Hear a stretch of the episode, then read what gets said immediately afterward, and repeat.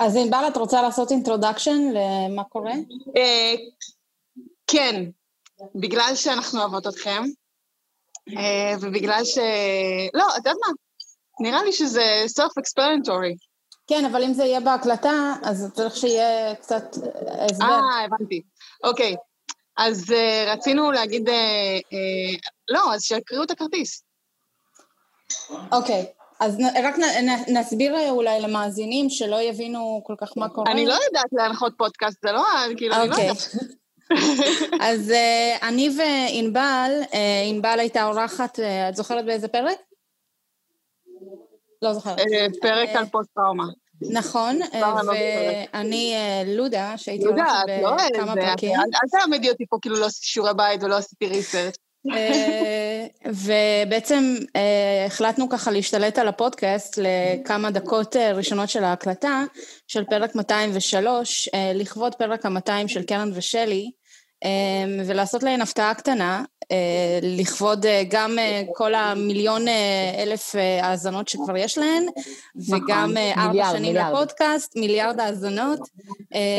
אז שלחנו להן מתנה קטנה הביתה ש... החלטנו שבא לנו שהם יפתחו ככה בלייב, וגם ענבל... וקיבלו הנחיה לא לפתוח אותה, עד שיקבלו הוראה. ויש גם כרטיס מתנה. זהו, אז אם אתם רוצות... ורק נגיד, כאילו לכן, קרן ושלי, שזה תוכנן הרבה הרבה הרבה הרבה מראש, וזה היה אמור להיות להקלטה של הפרק ה-200, ואז קורונה ודברים והתארגנויות וסגרים, כאילו... וסגרים. החיים קרו, אבל אנחנו נעשה כאילו עמדנו בזמנים. נכון. גמור. אז אם אתם רוצות, קרן, תלכי להביא את המתנה גם. זה אצלי, את חושבת שזה לא לידי? אוקיי.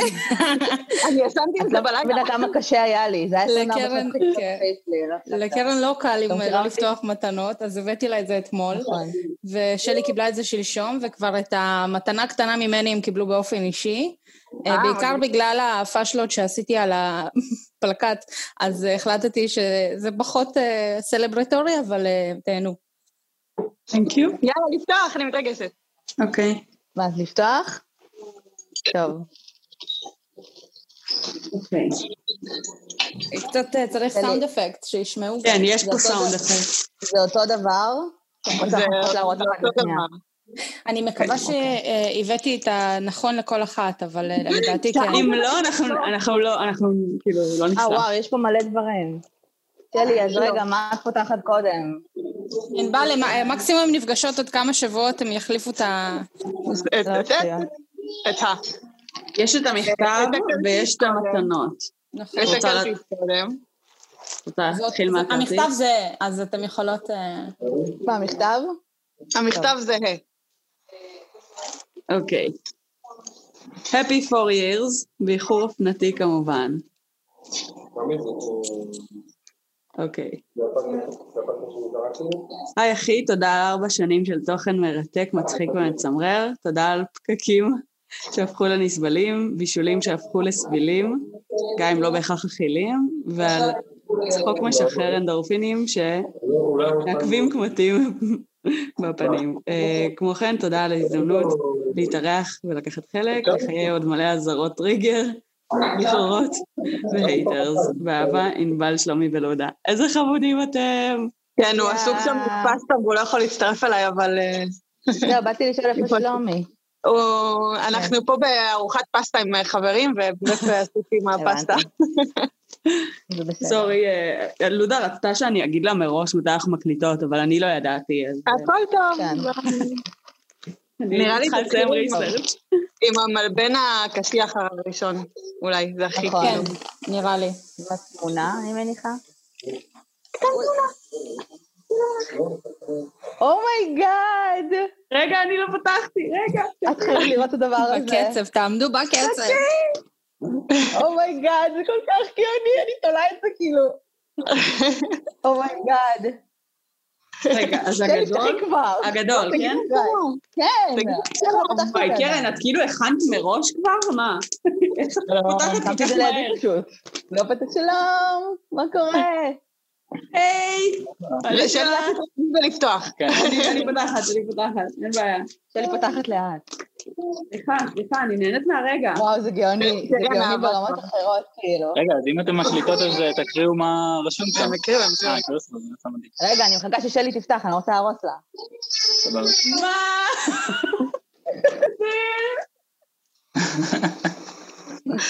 טוב, אז יש פה תמונה, אנחנו נצלם את זה אחר כך, אבל יש פה תמונה של טד בנדי, כשהוא לובש בעצם חולצה של פודקאסט, ורשום 4 שנים, 200 פרקים, מאוד מעריצים, אלפי לכאורה, 2 אחי, 1 פודקאסט ולסח. טד בנדי הזה גאוני, אני מצטערת. זה פאקינג גאוני. חשבנו שתאהבו את זה. אני רוצה להאמין שהוא היה מעריץ של הפודקאסטים. הוא היה, בדוק. הוא רק היה מחכה לשמוע את שמו. הוא למד עברית. זה גאוני, באמת. כן, כן, בדיוק. אז שלי, מה את פותחת עכשיו? כן, שלי, מה את פותחת עכשיו?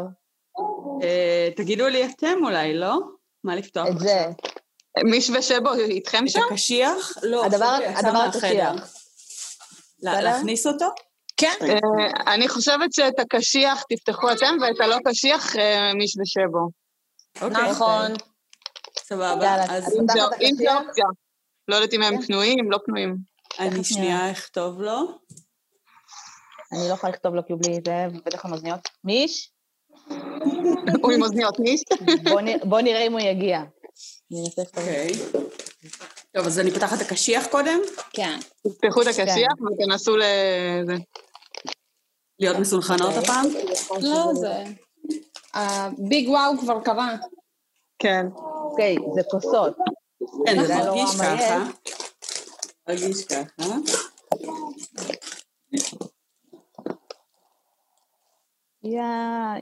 יש. אני טועה אם לקחת את זה לעבודה ולהלחיץ אנשים. בדוק.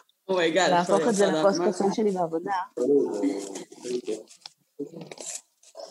אוי, זה גאוני. אני צריכה...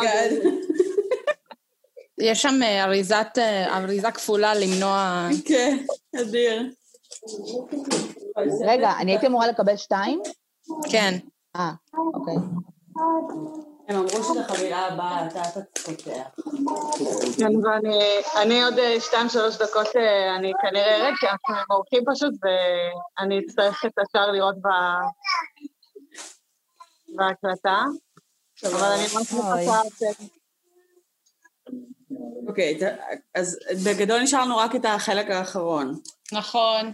רגע, ראית את הכוסות שלי? כן, כן, כן. אני מנסה לקרוא לו. אהבתי לו.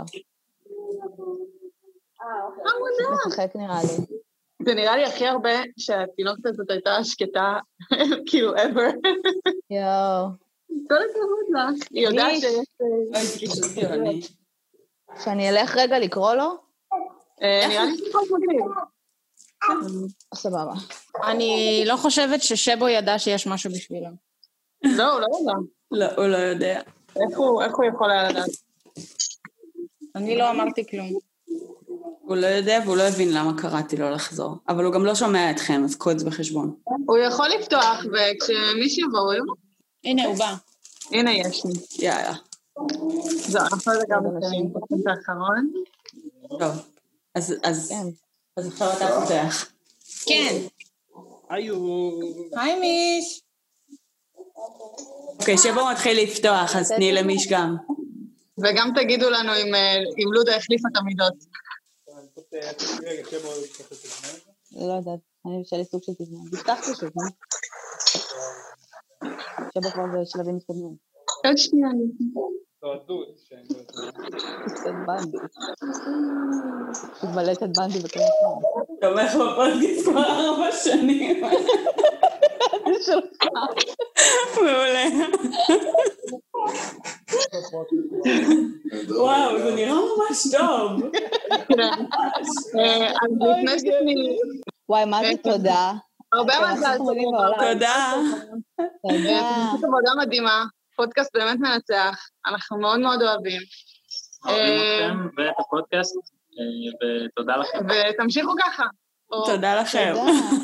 תודה לכם, המון המון תודה. תודה, תודה. יואו, איזה כיף. ביי. ביי, תהנו.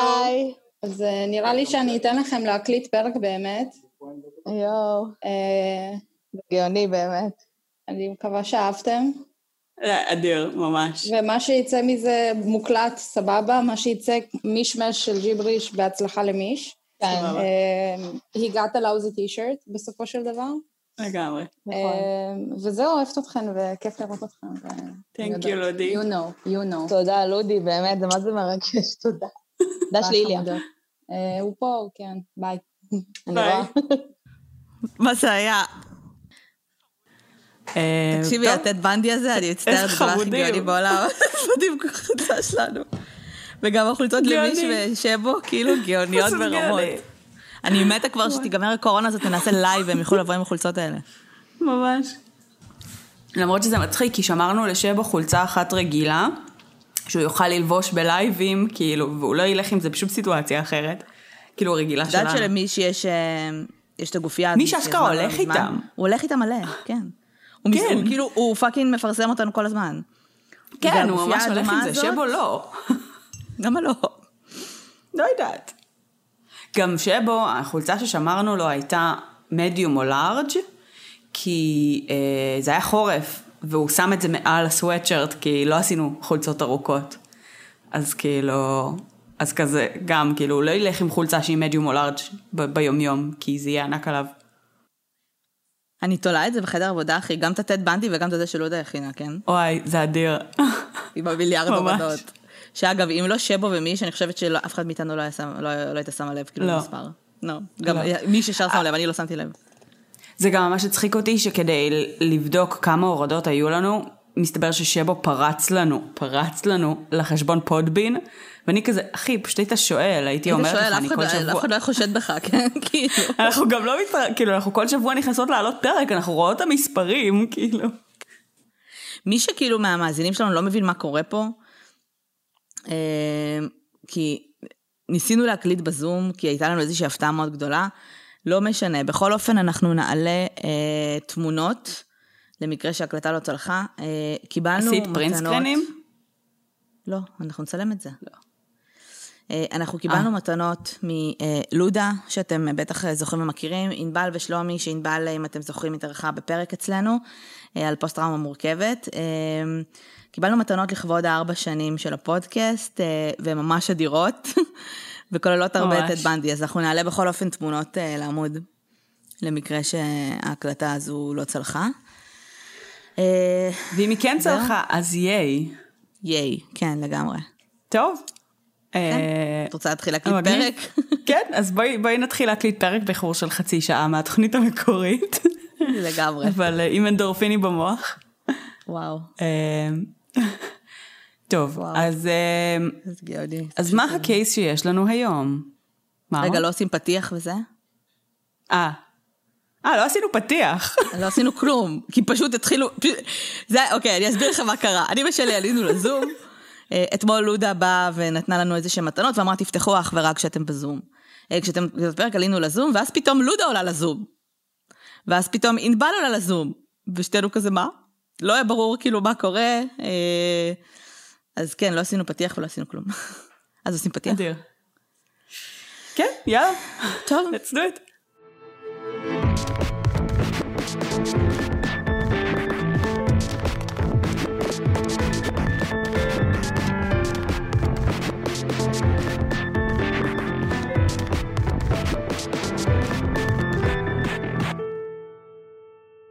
שלום לכולם, וברוכים הבאים לבואי נדבר רצח. פודקאסט על פשע אמיתי, שרץ כבר 4 שנים, 200 פרקים, אנחנו בפרק 203. אז זה בעצם פודקאסט בסגנון של אווירת סלון קזואלית. בכל פרק מישהי מאיתנו מביאה איזשהו קייס שהיא מעוניינת לדבר עליו, ואנחנו כמובן מדברות עליו. אז היום אנחנו מדברות על קייס ששלי הביאה, זהו, זה היה פתיח הכי גרוע בעולם, כי אני עדיין מתרגשת. אנחנו כבר לא זוכרות מה עושים, מרוב התלהבות והתרגשות של כל מה שקרה פה. יש לי מלא טד בנדי בסלון כרגע. כאילו, לכל כך שמסתכלת על מה טד בנדי. תבקשי ממי שיקח את זה. אני ביקשתי משבו שיקח את זה, גם כדי שלא יישבר לי פה, וגם כדי שכאילו... זה כל כך גאוני. אי אפשר להתאר, אי אפשר כאילו. כן, אז שלי, את רוצה להתחיל לדבר על הקייס פשוט? ונצלול פנימה? בואי נדבר על הקייס. אז הקייס שלנו היום הוא קייס ישראלי, כמה מפתיע. והוא קייס שהאמת שלא נראה לי שעשינו שום דבר שדומה אליו בעבר. באמת? כן. שזה קצת מפתיע. כי עשינו במגוון מאוד רחב של סוגי קייסים, אבל הקייס הזה זה בעצם הקייס על אלי כהן. אוקיי. אומר לך משהו? לא, מעולה. אוקיי, יופי. בדקתי אם ראית סדרה בנטפליקס או לא, בגדול. אלי כהן. המרגל? כן, ראיתי. המרגל. אוקיי, סבבה. אז לא עשינו אף פעם קייס על דברים דומים לזה לדעתי. על מרגלים? לא? כן. על מתנגשים עשינו. נכון. ויש משהו נורא נורא מעניין בקייס על ריגול, כי גם יש המון סימני שאלה והמון unknowns והמון דברים שהם לא verified, ויש המון אינטרסים פוליטיים במה להציג, מה לא להציג, מה הממשלה הזאת טוענת, מה הממשלה הזאת טוענת. זאת אומרת, יש פה מורכבות בנוגע למידע האמין על הקייס, בגלל באמת המשמעות הפוליטית המאוד מאוד עמוקה שלו. אז בואי נתחיל לדבר פשוט על מי זה אלי כהן, ולמה אחר כך נבין למה הוא הביך מאוד כל מיני אנשים מאוד בכירים. אלי כהן נולד ב-6 לדצמבר 1924, באלכסנדריה, במצרים. הוא היה אח ל7, קיבל חינוך ציוני. ההורים שלו בעצם הגיעו למצרים מסוריה, ובבית הם דיברו ערבית וצרפתית. הוא למד בבית ספר יהודי באלכסנדריה, הוא היה בתנועת נוער של מכבי, ילד ציוני מאוד. כשהוא סיים את לימודי התיכון הוא התקבל ללימודי הנדסת אלקטרוניקה באוניברסיטה של אלכסנדריה, וב-1944 הוא הצטרף לתנועה הציונית ולתנועת הבונים החופשיים. זאת אומרת, הוא היה מאוד מאוד, בוא נגיד, פעיל פוליטית במצרים. ואחרי מלחמת העצמאות, המשפחה שלו עלתה לישראל. הוא נשאר במצרים מאחורה, גם כדי באמת לסיים את התואר שלו, בעיקר כנראה בשביל לסיים את התואר שלו, אבל בתקופה הזאת, כשהוא היה שם לבד, איזה חבר שלו, בחור בשם שמואל סמי עזרי, ביקש ממנו שכזה יעזור לו, ולכמה חברים שלו, שהם בעצם גויסו על ידי יחידת מודיעין של צהל, וכזה יעזור להם קצת להתארגן על כל מיני דברים בקטנה. אז הוא באמת עזר להם למצוא דירה ששימשה אותם בפעילות שלהם, והם עשו איזשהו מבצע, כשבקיץ 54 החבורה הזאת נתפסה בזמן הפעילות המבצעית שלהם, והיא נכשלה קשות. עד היום בעצם מגדירים את הפעולה הזאת זאת אומרת, השם שלה הוא העסק הביש, פעולה שבאמת הייתה מאוד מאוד לימודית, בוא נגיד ככה, בהיסטוריה של המודיעין הישראלי. הרבה בעצם למידה ושינויים קרו בזכות זה. והוא בעצם, אלי כהן נחקר על ידי המצרים בהקשר עזרה שלו לחוליה הזאת, וכחלק בעצם מהחקירה של החוליה. המצרים די מהר הבינו שאין לו מושג על שום דבר פחות או יותר, וכן בעצם זיקו אותו מחשד, שחררו אותו, אבל בעצם החברים שלו נשפטו והוצאו להורג, אלה שהוא עזר להם, וזה היה כנראה אלמנט די משמעותי, במה שאחר כך גרם לו כן להתגייס למודיעין הישראלי בעצמו, ולהמשיך את הדרך שלהם, בצורה כזו או אחרת. אז כשהוא באמת עוד היה במצרים, הוא המשיך את הלימודים שלו, המשיך את הפעילות הציונית שלו, הכל היה סבבה, וב-52, שזה בעצם היה שנתיים קודם לכן, הוא שנתיים קודם לכן כבר הכיר את החבורה הזאת והתחיל לעזור להם קצת, ובשלב הזה הוא כן ניסה להתקבל למודיעין הישראלי, והוא נשלח לרעיון אצל מישהו שנקרא אברהם דר, שגייס מועמדים להפעלת תאים חשאיים במצרים, והוא לא התקבל. והסיבה בעצם שהוא לא התקבל לדברי דר, זה כי הוא היה בולט חברתית, הוא היה קריזמטי, מצחיק, שנון, אחד שתזכור אותו אחרי שפגשת אותו, שזה בדיוק ההפך ממה שהוא חיפש לגייס. אז בתום הפגישה בעצם עם דר, הוא אמר לו שהוא לא יעבוד איתו, עם אלי, והוא מציע לו לעלות לישראל, שזה הדבר בעצם הטוב ביותר שהוא יכול לעשות למען המולדת כזה, למען הציונות, whatever. ואז אלי כהן ממשיך עדיין להיות במצרים, אבל ב-1957 בעקבות מבצע קדש הוא מגורש ממצרים, ואז הוא באמת מגיע לישראל, הוא עובר לגור בבת ים, והוא כן ממשיך לנסות להתגייס למודיעין הישראלי, כשבעצם בשלב הראשוני הוא נפסל לחלוטין בגלל שהמצרים מכירים אותו בעקבות העסק הביש, הם לא רוצים בעצם להתעסק עם מישהו שהרשויות כבר מכירות אותו, וכבר נחשדו בו בעבר, זה סיכון מיותר. אבל אחרי כמה שנים, ב-1959,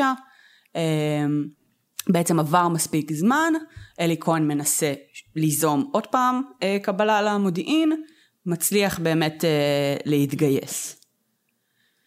ואז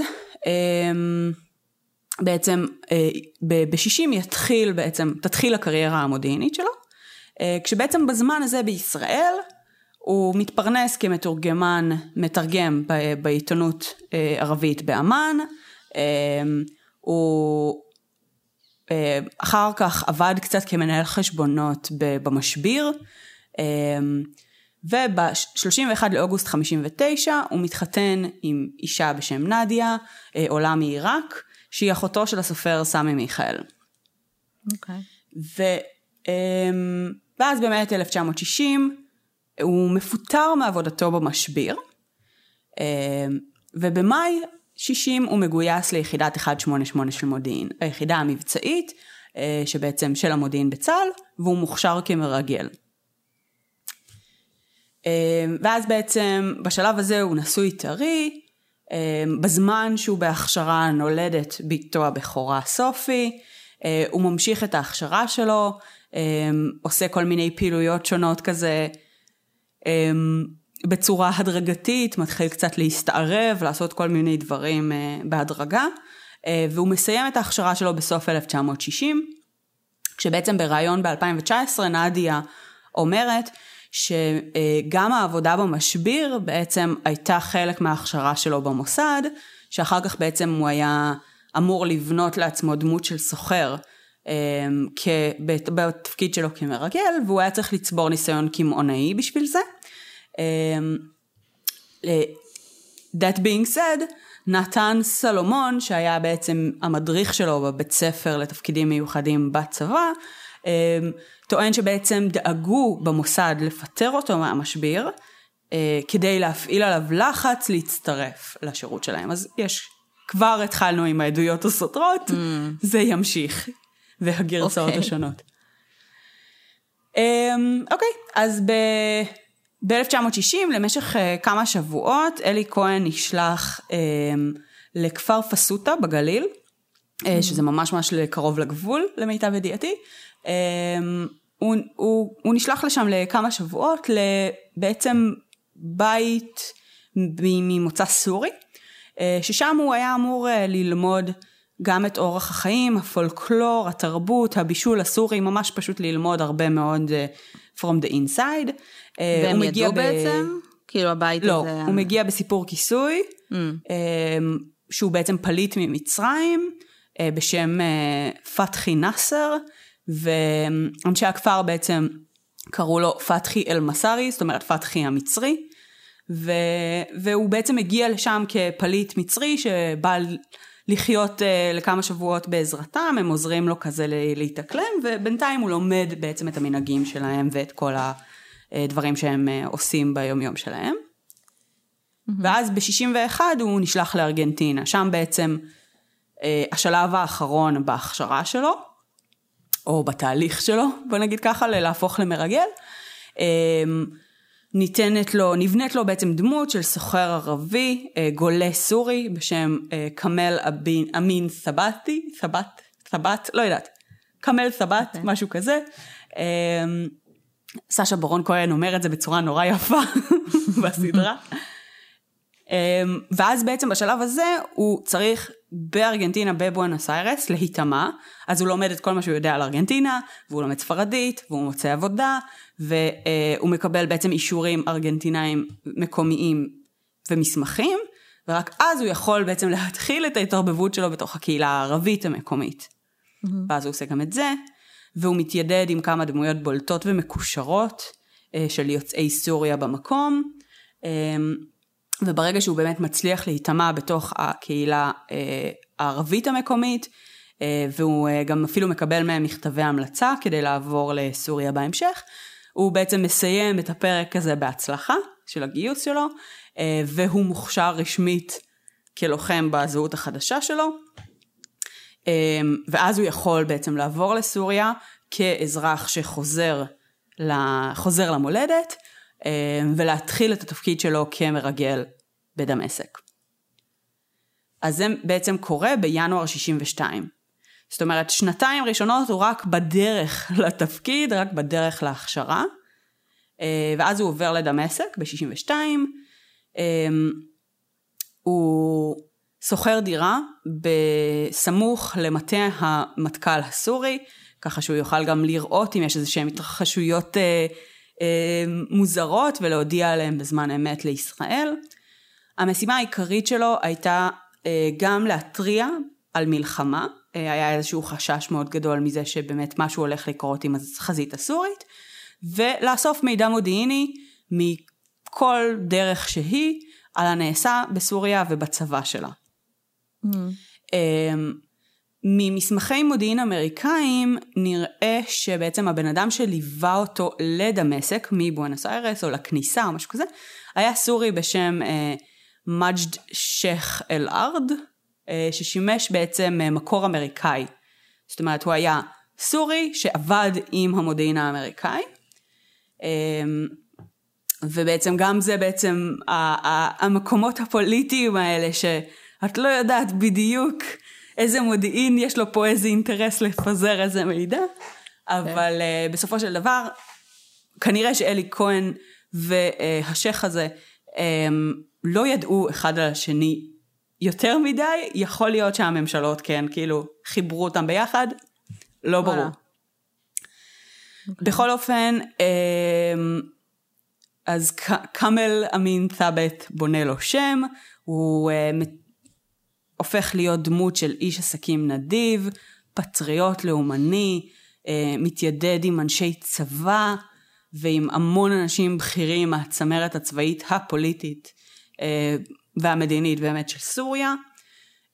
כל מיני קצינים בכירים משתפים איתו מידע רגיש וחיוני, מזמינים אותו לסיורים בבסיסים צבאיים, שכאילו הוא אזרח וממש לא אמור להיות שם. והמטרה שלהם כנראה זה סוג של כזה, לעזר באיש עסקים הממולח והעשיר הזה, כדי לקדם את הקריירה שלהם, או באמת לחזק את המקום הפוליטי שלהם, כי הוא באמת הפך להיות מין דמות כזאת מאוד מאוד מרכזית בקרב הפוליטיקאים. והקשרים האלה בעצם גרמו לו לאסוף הרבה מאוד מידע על הצבא הסורי, הוא למד על תנועות הצבא, על חיל האוויר הסורי, על מינויי מפקדים, על קבלת נשק ואמצעי לחימה חדשים שהם קיבלו בעצם מהרוסים, או דברים אחרים, על ההנהגה הסורית, על היציבות של המשטר, על הלכי הרוח בסוריה, על הקשרים של סוריה לארגוני החבלה הפלסטינים, הרבה מידע בנוגע להקמת אש"ף, החימוש הצבאי של ארגונים בידי הסורים. אחת לחצי שנה הוא היה יוצא לנסיעת עסקים לאירופה, בדמות בעצם הסוחר שהוא, ואז הוא היה בעצם נפגש עם המפעילים שלו, שבעזרתם היה גם מגיע לישראל, מבקר את המשפחה בבת ים, מבלה שם קצת, וב-64 הפעילות שלו הפכה להיות, זאת אומרת, אמרתי קודם, בהתחלה קצת זרקתי כאילו מודיעין ומוסד לסירוגין, זה פשוט כי בהתחלה הוא היה שייך למודיעין, ואז החלק הזה עבר ריאורג, בעקבות בעצם כל מיני למידות מהעסק הביש, וזה הפך להיות המוסד אחר כך. אז כאילו בעצם הפך להיות המוסד בשלב הזה. אז בעצם הוא לא רואה את המשפחה שלו ever, כאילו רק פעם בחצי שנה מדי, כאילו כשהוא טע שם לכמה ימים? כן. כן, פעם בחצי שנה הוא מגיע... מותר לו להתקשר אליהם, הם מדברים, או ש... לא ממש. א', זה שנות ה-60, זאת אומרת, הקשר הוא לא מאוד מאוד רציף, הוא לא אמור...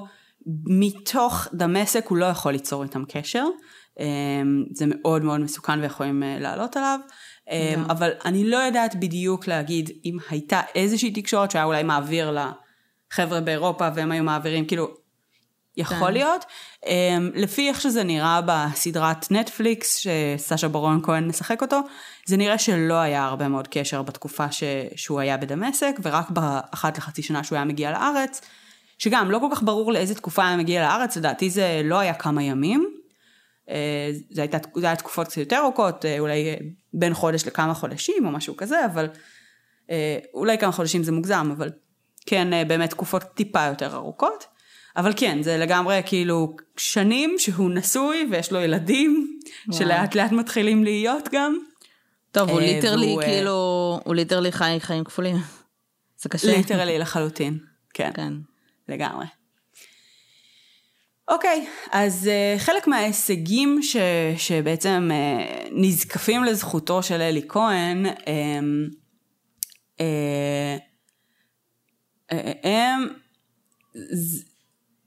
לפני שאני אגיד על ההישגים, רוב התקשורת שהוא היה מעביר, הוא היה מעביר באמצעות משדר, שבעצם הוא היה משדר במורס, זה היה מוחבא בכל מיני חפצים שהם תמימים, וזה כמובן היה מתוך הערכת מרגל שהוא קיבל מהמוסד, היה שם,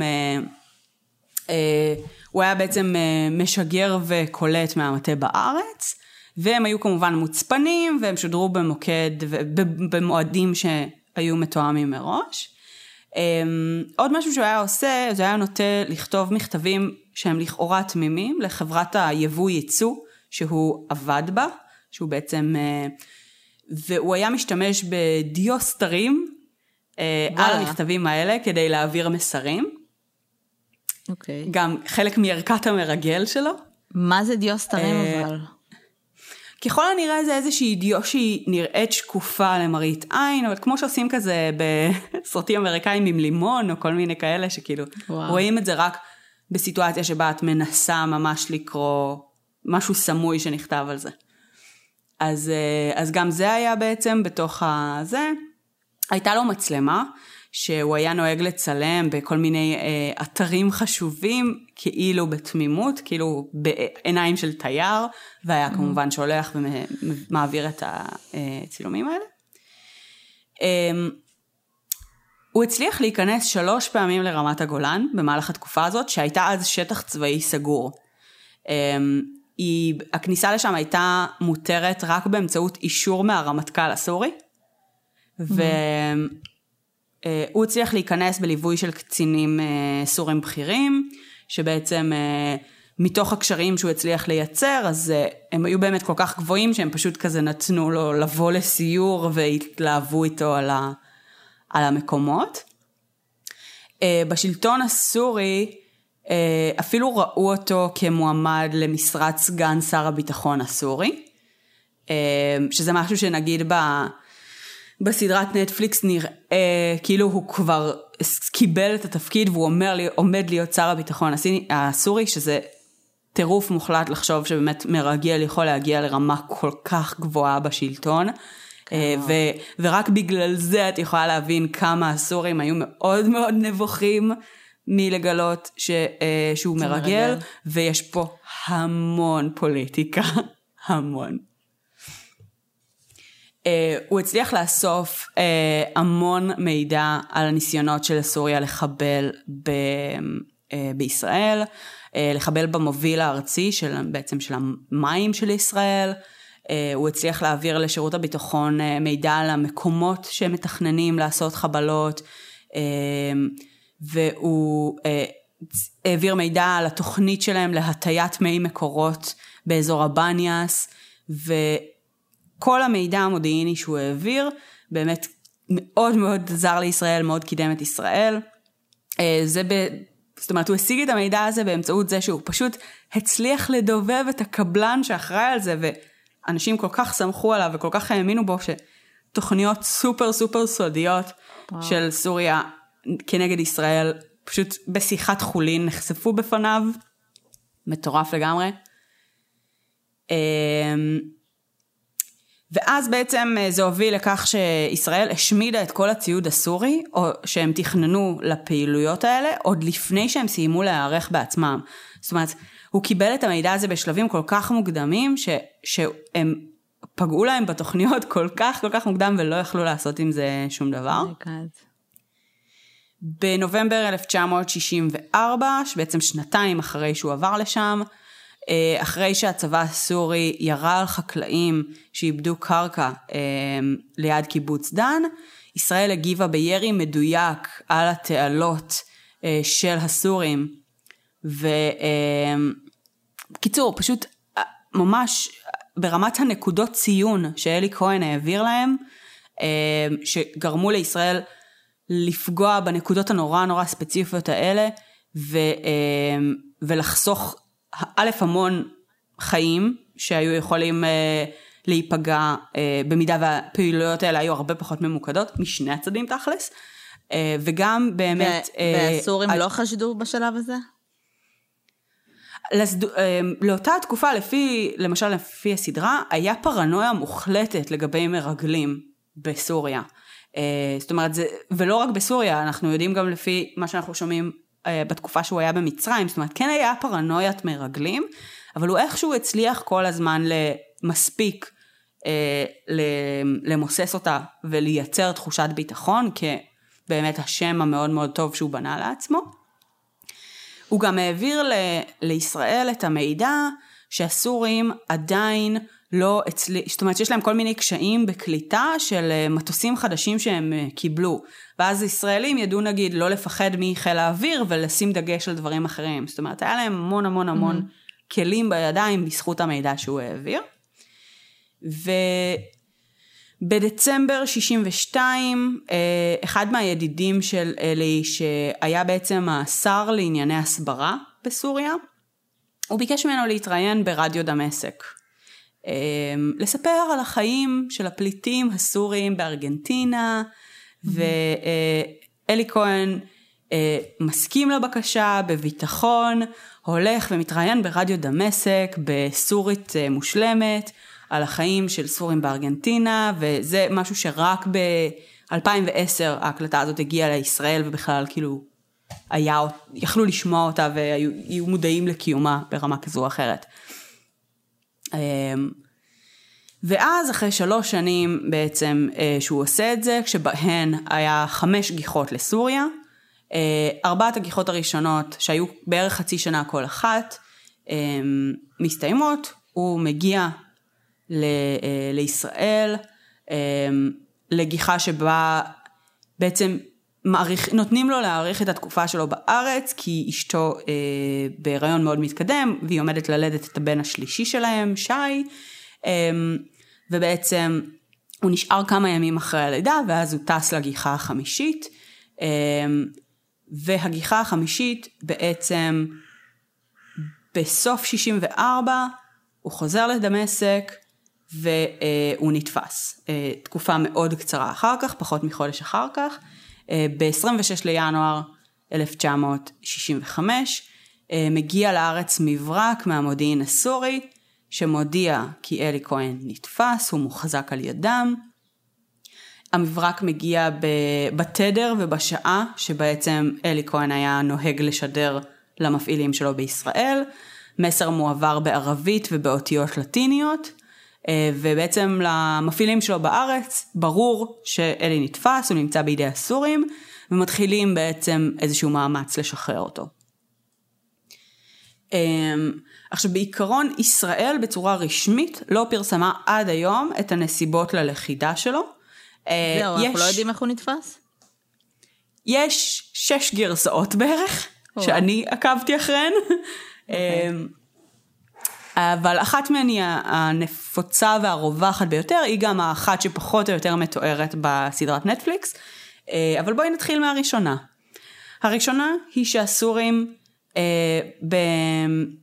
שבעצם התוכנית חבלה שלהם למוביל הארצי, כשהיא נחשפה, הם מהר מאוד התחילו לחשוב שיש מרגל שמעביר מידע, והוא מאוד מאוד מקורב לרגעים, לבסיס מה שנקרא. אז זה גרסה אחת. הגרסה השנייה, שזה באמת הגרסה היותר רווחת, זה שבינואר 65 הגיעו לסוריה מכשירי קשר סובייטיים חדשים, שבעצם היו אמורים להחליף את הציוד הישן של צבא סוריה, וכדי שיוכלו לעשות את ההחלפה ולבדוק את היעילות של הציוד החדש וכולי, אז בעצם עשו הדממת אלחוט במערכות הקשר של הצבא הסורי ל-24 שעות, ואלי כהן שלא ידע על הדממה הזאת,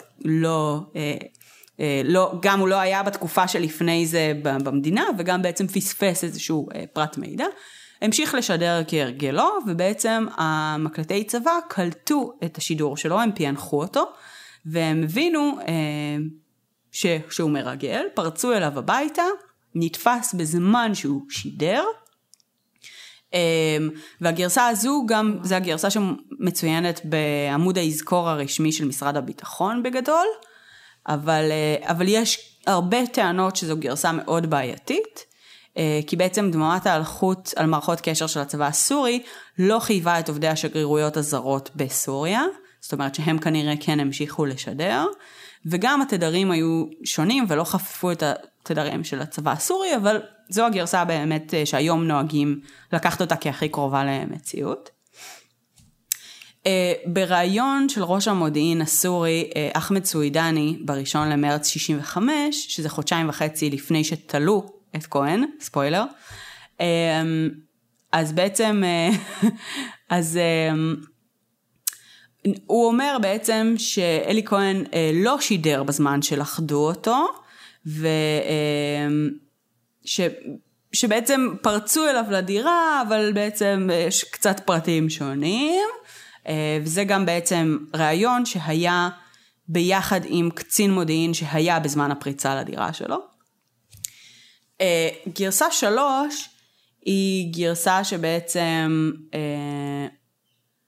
הגרסה שנוצרת ממה שהם אמרו באמת באותו הרעיון, שהוא נלקד בכלל כשהוא מאזין לשידור רדיו, והעדות קצין הזאת אומרת שבזמן הפריצה הם בחרו את הזמן בצורה כזו שהוא יהיה במיטה שלו, אבל הוא לא ישן, הם פחדו שהוא ינסה להתאבד כשהם יפרצו אליו, אז מה שהם עשו זה הם פרצו אליו בצורה כזו ששלושה אנשים פרצו את הדלת, והרביעי רץ בעצם לשכב עליו, במקרה שהוא ינסה להתאבד, אז כאילו בעצם הוא יגן עליו בגופו, והעדות הזאת אומרת שאחרי שהוא נתפס במיטה שלו, הם בודדו אותו, והתחילו לחפש בדירה, ורק אז הם מצאו בעצם לבנות חבלה, a.k.a. פצצות, שהוסתרו בתוך חפיסות סבון, גם זה יש את זה בסדרה, ואחרי חיפוש מאוד מאוד מעמיק בדירה, הצליחו למצוא גם את הציוד שידור שלו. אוקיי, גרסה 4. גרסה 4 מתייחסת לזה שאחד המדינאים הבכירים שאלי כהן היה קרוב אליהם, זה אמין אל-חפץ, שב-63 הוא הוביל מהפכה צבאית, והוא הפך להיות נשיא סוריה. ברעיון איתו ב-2001, חפץ טען שהוא זה שתפס את אלי כהן, כי בעצם לטענתו, אלי אמר לו באיזושהי נקודה שהוא הולך להתפלל במסגד של מוסלמים, והמשפט הזה סופר תפס את תשומת הלב שלו, כי obviously מי שאומר אותו הוא לא מוסלמי, והתעורר לו שם חשד, ושם הוא התחיל לעקוב אחריו וגילה שזהו. That being said, אותו אל-חפץ 5 שנים קודם לכן נתן גרסה נוספת, גרסה 5, על פיה בעצם הוא נתפס בעקבות שידור אלחוטי שהוא ביצע, שהוא העביר לישראל החלטות על מפלגת הבעת הסורית, שההחלטות האלה פורסמו בפומבי בחדשות כל ישראל, בזמן שהיו ידועות רק לקבוצה מצומצמת של חברי המפלגה, ואז בעצם זה העלה את החשד שלו בצורה מאוד מהירה, כי באמת מעט מאוד אנשים ידעו על הדברים האלה, ופתאום זה מפורסם בתקשורת הישראלית. ויש את גרסה 6. שגרסה 6 היא בעצם גרסה שהיא פורסמה בכתבת תחקיר במעריב, שעל פיה בעצם קצין בכיר וגמלאי של משטרת ביטחון הפנים הסורית, בחור בשם עדל אל-סעודי, סעידי, הוא בעצם טוען שהוא מי שהפליל את קמאל אמין ת'אבת, השמות האלה קשים לי, סליחה, כשאל-סעיד בעצם אומר שכמה מחבריו של כהן חשדו בו שהוא לא איש עסקים, כשבעצם באפריל 64 אל-סעידי השתתף בנסיעה שלישית של כהן לרמת הגולן, והוא ראה שהוא מבצע עבירות ביטחוניות חמורות, כשהוא בעצם מצלם בחזית רמת הגולן, והוא מתעקש להמשיך אפילו שהחברים שלו מבקשים ממנו להפסיק, ואומרים לו שזה אסור. אז בעצם שם אל-סעדי אומר שהתגבר בפניו בעצם חשד, שמשהו פה קצת פישי, והוא טוען שהוא בעצם הטיח אפילו באלי כהן את החשדות שבו, שהוא עוסק בפעילות מסוכנת, ובזמן ש... ובעצם אל-סעידי הגיש תלונה לחברים שלו במשטרת הביטחון, באוקטובר 64, בזמן שאלי כהן היה בישראל, ולכן בעצם האנשים של אחמד סוידני התחילו, בעצם חיכו לחזרה שלו לדמשק, ועקבו אחריו מהרגע שהוא נחת ועד ליום העצרו. לפי הפרוטוקול של בית הדין הצבאי בסוריה, נראה שחקרו והעמידו לדין את כל האנשים, 35 במספרם, שהיו באיזשהו מגע עם אלי כהן מרגע הנחיתה שלו ב-26 בנובמבר 64 בדמשק, ועד לרגע שהוא נעצר, חוץ מאל-סעידי. אז זה בעצם עומד כנראה סוג של לטובת הגרסה הזאת, אבל גם פה אין לנו, אנחנו לא יודעים בדיוק מה נכון.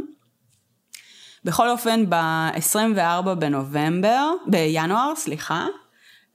הודיעה סוריה רשמית על המעצר של אלי כהן, הוא עונה קשות במהלך החקירה שלו במשך 4 שבועות, וב-22 בפברואר המשפט שלו התחיל בבניין המטה הכללי הסורי, הבניין שהוא כל הזמן הסתכל עליו. המשפט שלו ערך 10 ימים, שבהם בעצם בסופם הוא קיבל עונש מוות, ללא אפשרות לערעור, ללא עורך דין, ללא זכויות כאלה או אחרות. כן. אבל הוא לא בעצם נשפט על היותו מרגל, אני מניחה. יפה, שאלה מצוינת. אנחנו כבר באמת נדבר על זה. Okay. באמת היה, כאילו אף אחד לא הורשה להשתתף בהתחלה במשפט בכלל, אף עיתונאי, אף עורך דין, שום דבר. 3 הימים הראשונים היו לחלוטין בדלתיים סגורות ואין שום תיעוד. איך עושים משפט? אז מה, אין עורכי דין שם בבתי המשפט בסוריה?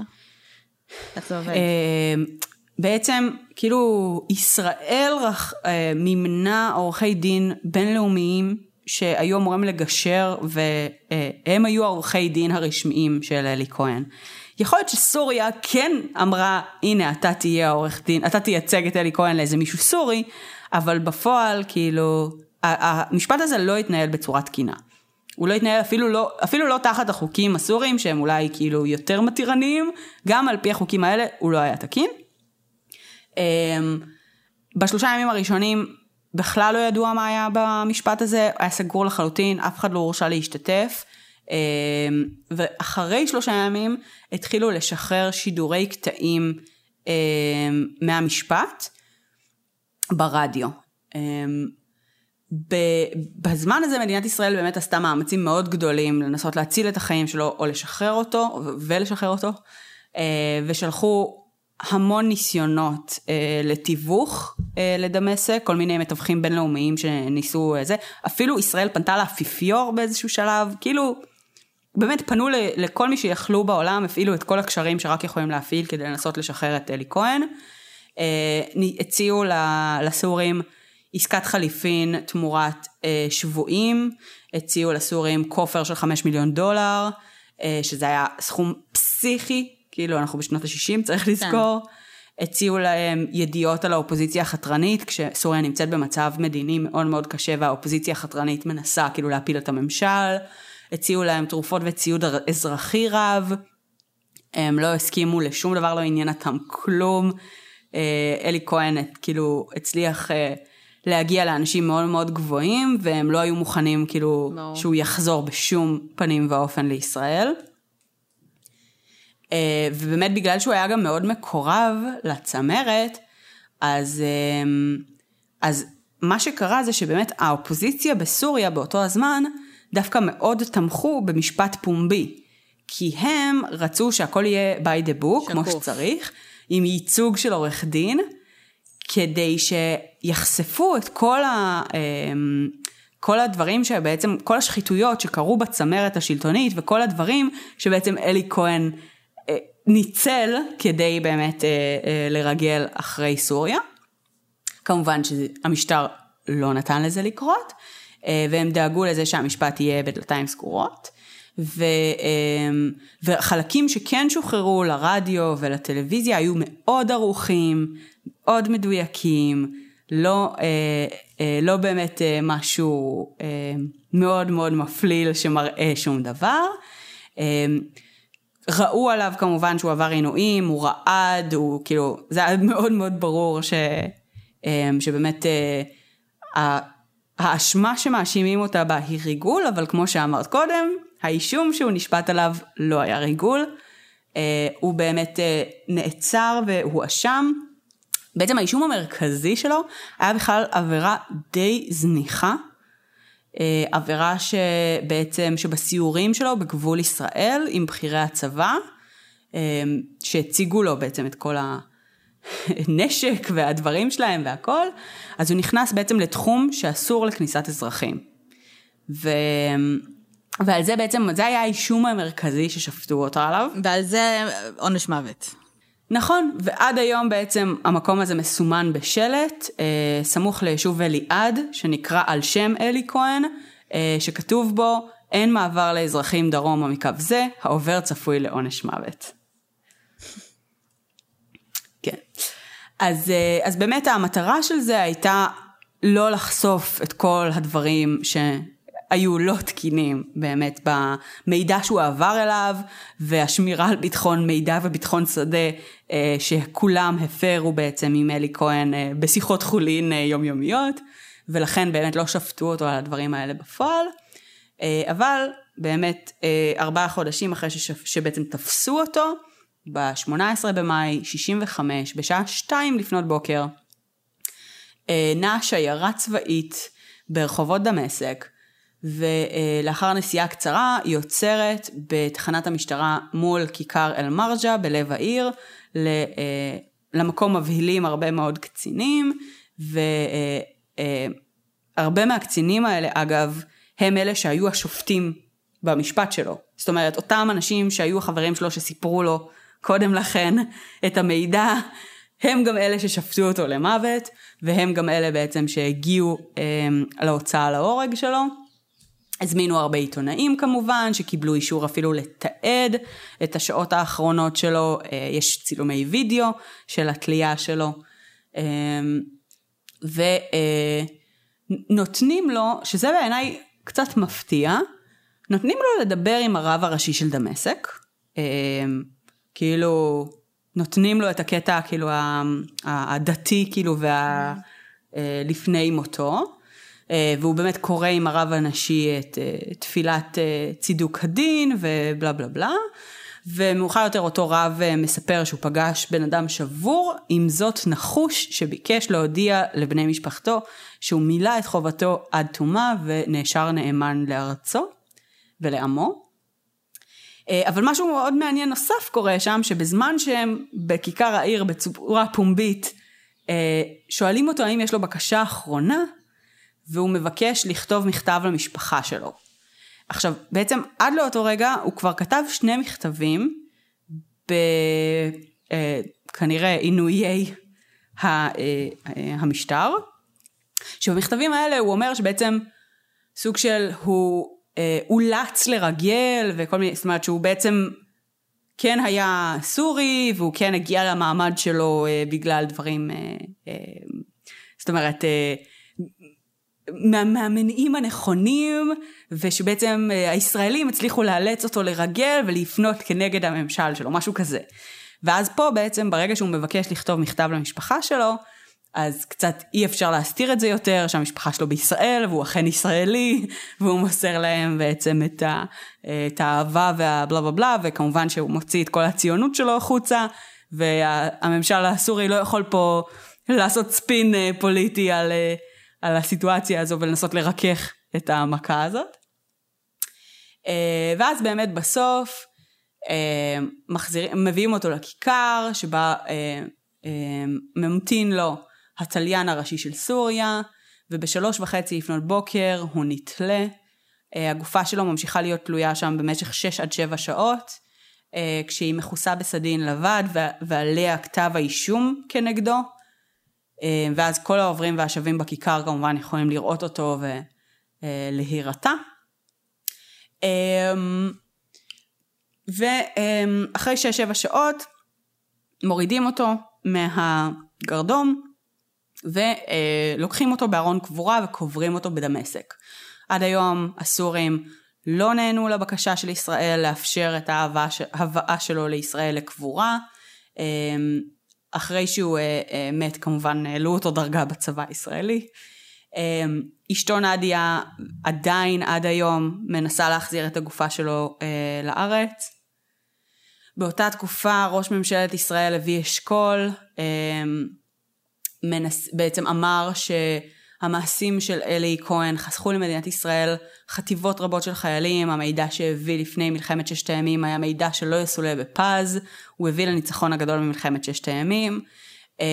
גם בסדרה, וגם אני זוכרת שאפילו שמעתי את זה באיזה שיעור בבית ספר, אולי אפילו ביסודי, יש בעצם את הסיפור על העצי אקליפטוס, שנשתלו בעצם לאורך,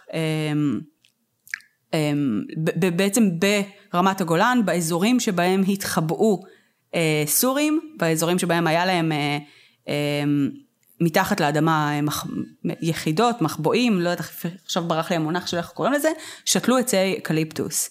והמידע על זה בעצם עזר לישראל במלחמת 6 הימים, לדעת איפה בדיוק הם נמצאים, כדי לתרגט ופשוט להפיל אחד אחד את הבסיסים שלהם.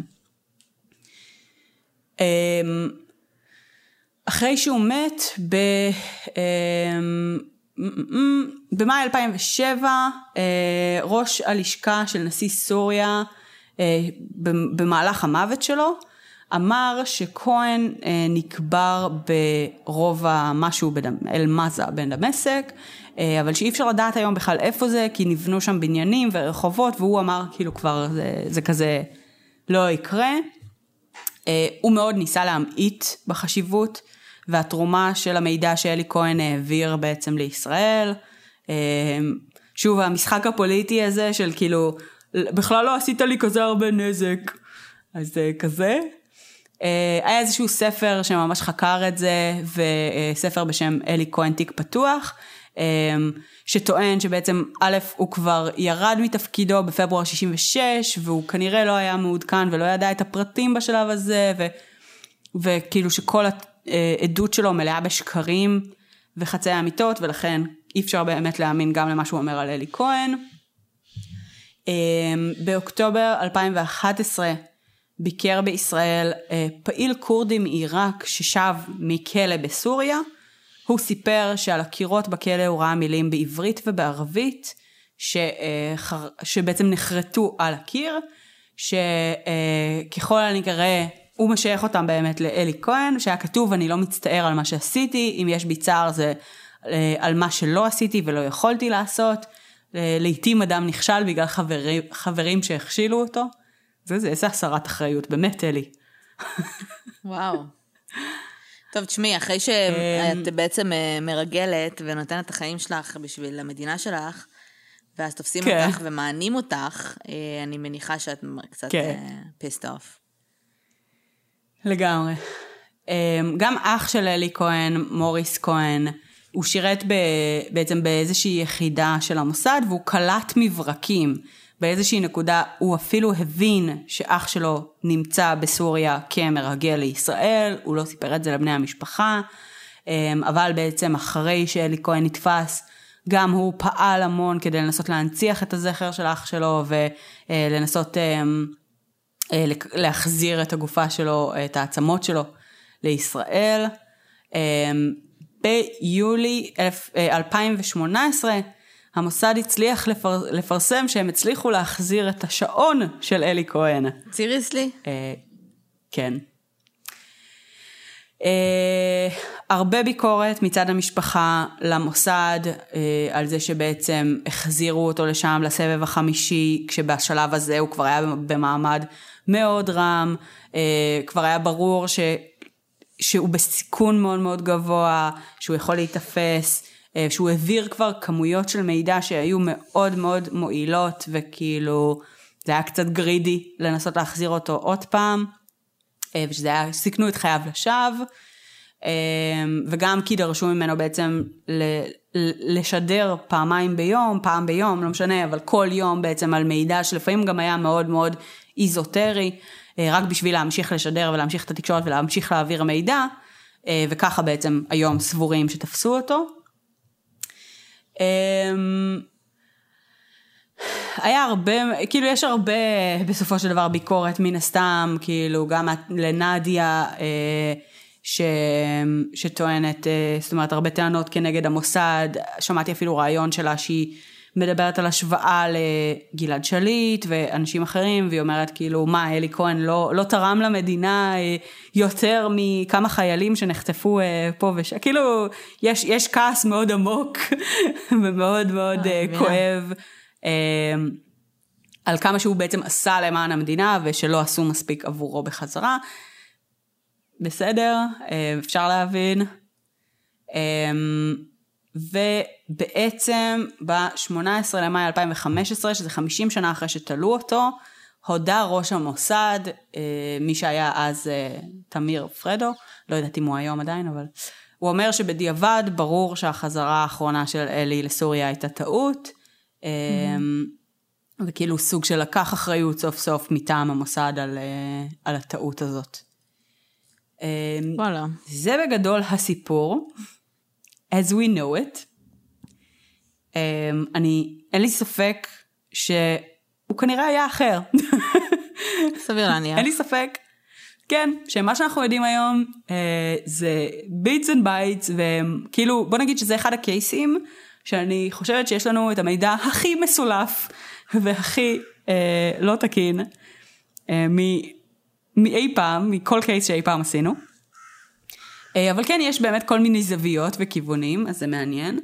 הסדרה כאילו בנטפליקס, כאילו עם סשה ברון כהן, בעיניי ממש טובה, והיא מצליחה להעביר הרבה מהדברים האלה, ומהמורכבות הפוליטית של ההנצחה של הקייס הזה באופן כללי, די כאילו, זה די מורגש שם. הבנתי שהוא הצליח... הבנתי שאשתו יצאה ממש נגד הסדרה. כן? אני לא ידעתי. היא אמרה שהיא מגוחכת, ושיש הרבה סילופים, ושלקחו ליצן לשחק את אלי. כאילו, היו שם הרבה אמירות. וואלה. קודם כל, אני חושבת שסשה ברון כהן גאון.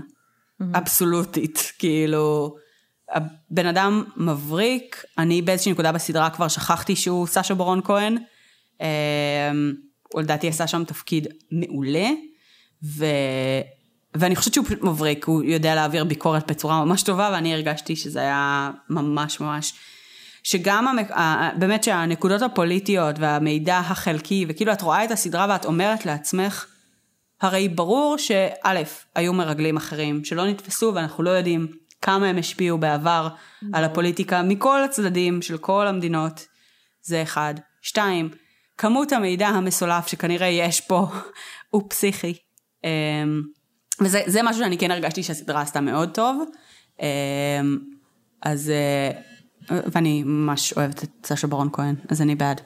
אבל טוב, אבל זה הגיוני גם שכאילו, זה בסדר, כאילו נראה לי שזה לגיטימי גם.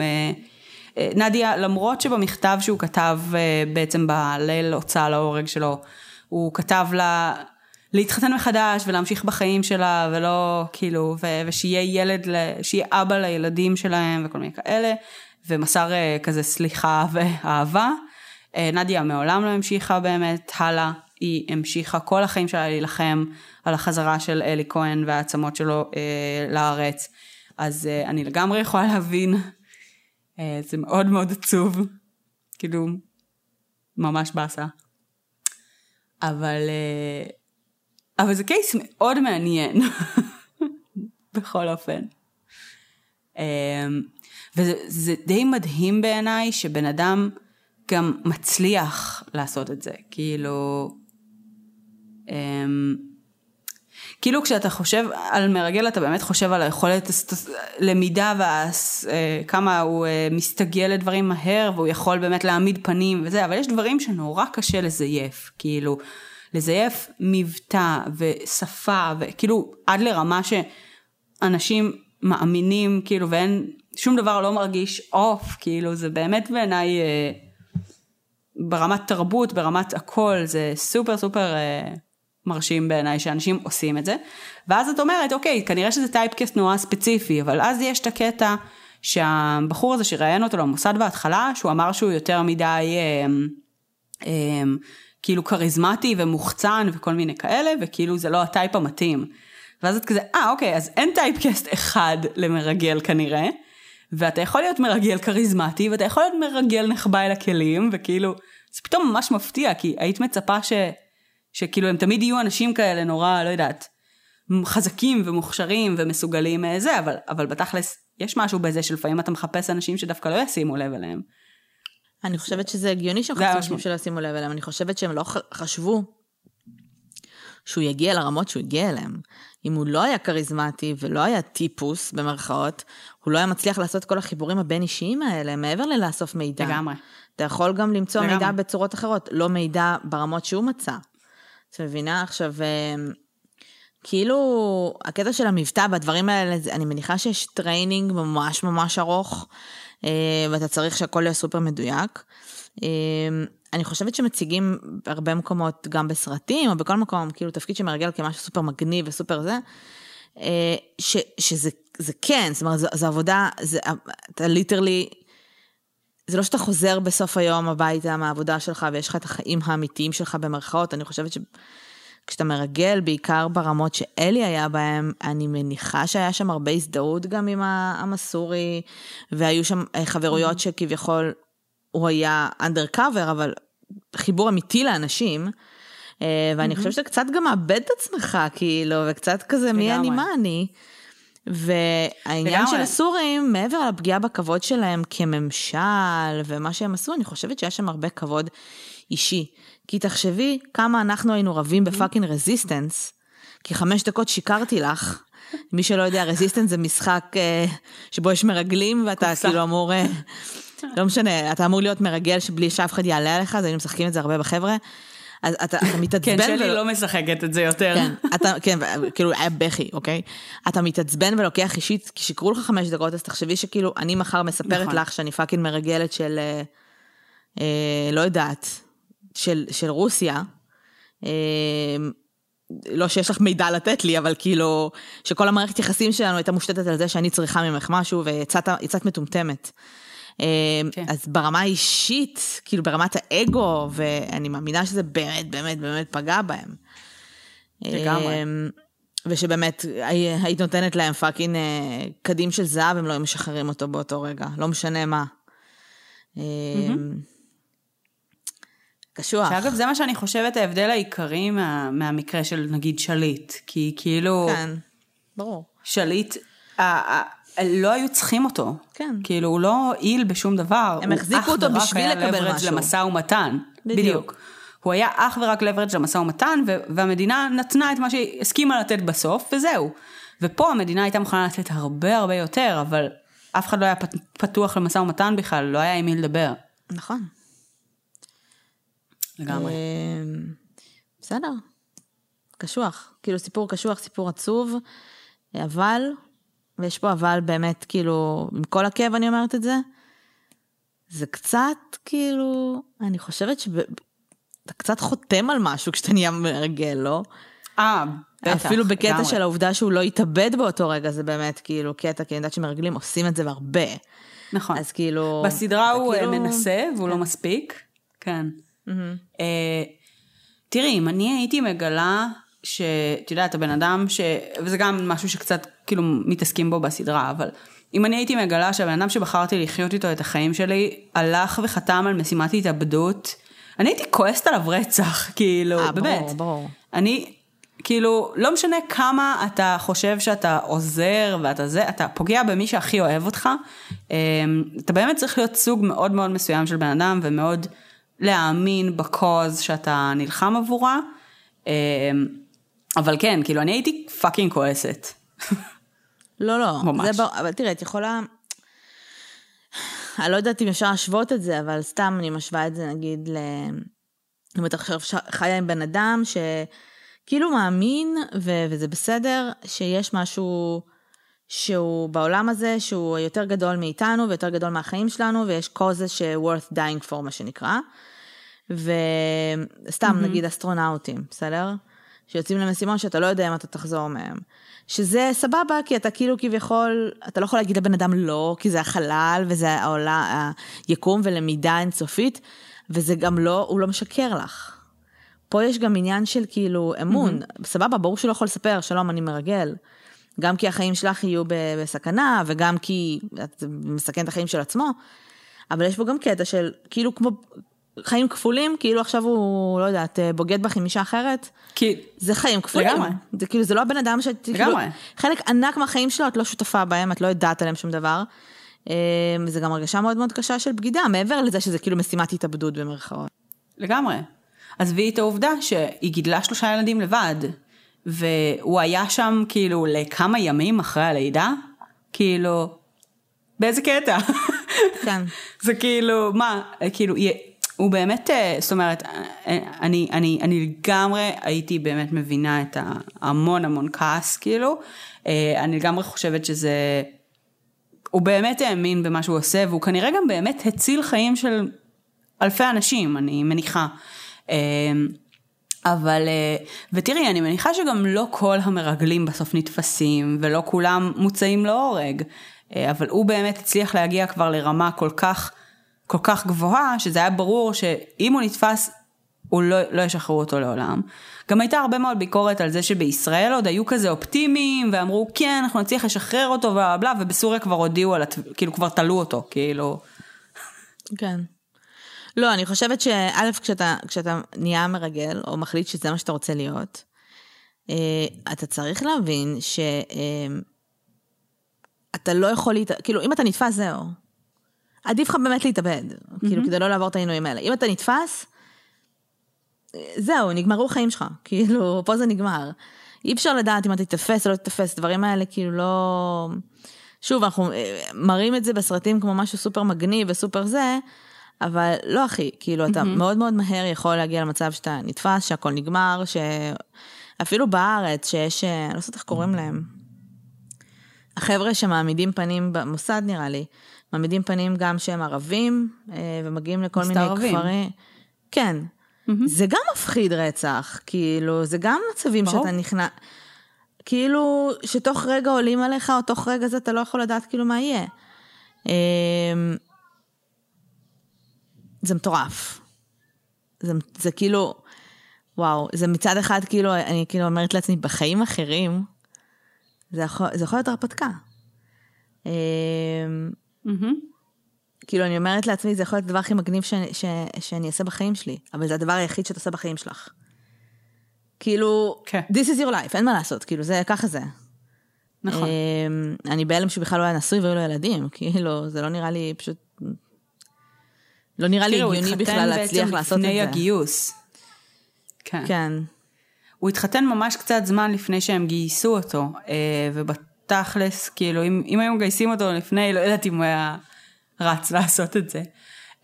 אבל כן, זה די מטורף. כן, אבל אחי, הוא כאילו המשיך לעשות ילדים. בארץ פעם בחצי שנה, בדיוק, הוא עשה 3 ילדים. 3. לא, בסדר, not judging, כאילו, תעשה מה שאתה רוצה, כן, אבל זה פשוט, זה עבודה ממש קשוחה לשלם אותה עם עוד דברים, כאילו. כן. כן. זהו. אז תכלס, האמת, התחלנו לראות את זה, בגלל שראינו את בורת, ואז ממש... ממש נהניתי מסשה בורן כהן, ואמרתי לשבו, טוב בוא נראה, התחלתי לראות את הסדרה לפני, לא זוכרת איזה מלא זמן, כשהיא רק יצאה, ואז אמרתי לשבו שאני אעצור ואני אחכה לו ונראה את זה ביחד, ומעולם לא באמת הגענו לזה, אז ראינו את זה עכשיו מההתחלה, ופשוט אני חושבת שסשה בורן כהן מדהים, זה גרם לי לפקוט מלא, ממש נהניתי מהסדרה, וזהו. רגע, ראיתם את בורת 2 כאילו? כן, כן. איך הוא? לא ראיתי עדיין. הוא מעולה. כן? כן, הוא מבריק, הוא מבריק. הוא פשוט מבריק. אין לי מה להגיד. סבבה, כן. תראי. אני אראה. טוב, אז אם אתם ראיתם גם את הסדרה, קוראים לה אלי או ספיי, אני לא זוכרת כבר. כן, The Spy. יש קטע לנטפליקס עם שמות ממש גרועים. כן. אז תצפו בה, ואם לא ראיתם, סליחה, תצפו בה, אם ראיתם, אז תת כאילו מה חשבתם. וזהו חברים, שיהיה לכם שבוע טוב, חורפי, נטול פקקים, קורונה טיים כרגיל, שמרו על עצמכם, מסכות, לא לצאת אם לא צריך, ואמן שלא יהיו בידודים, תחילו למכור סופגניות, תעופו על החיים שלכם, תהנו, עוד מעט חנוכה, מה עוד? תעשו לנו לייק בפייסבוק ובפודבין. לא יודעת, את כבר הלכת לכיוונים אחרים לגמרי.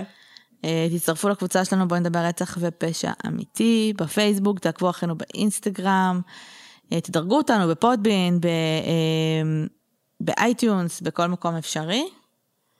וזהו נראה לי, עוד משהו? יאללה, תודה שהזנתם. תודה שהזנתם ושיהיה שבוע מעולה. ביי יוש.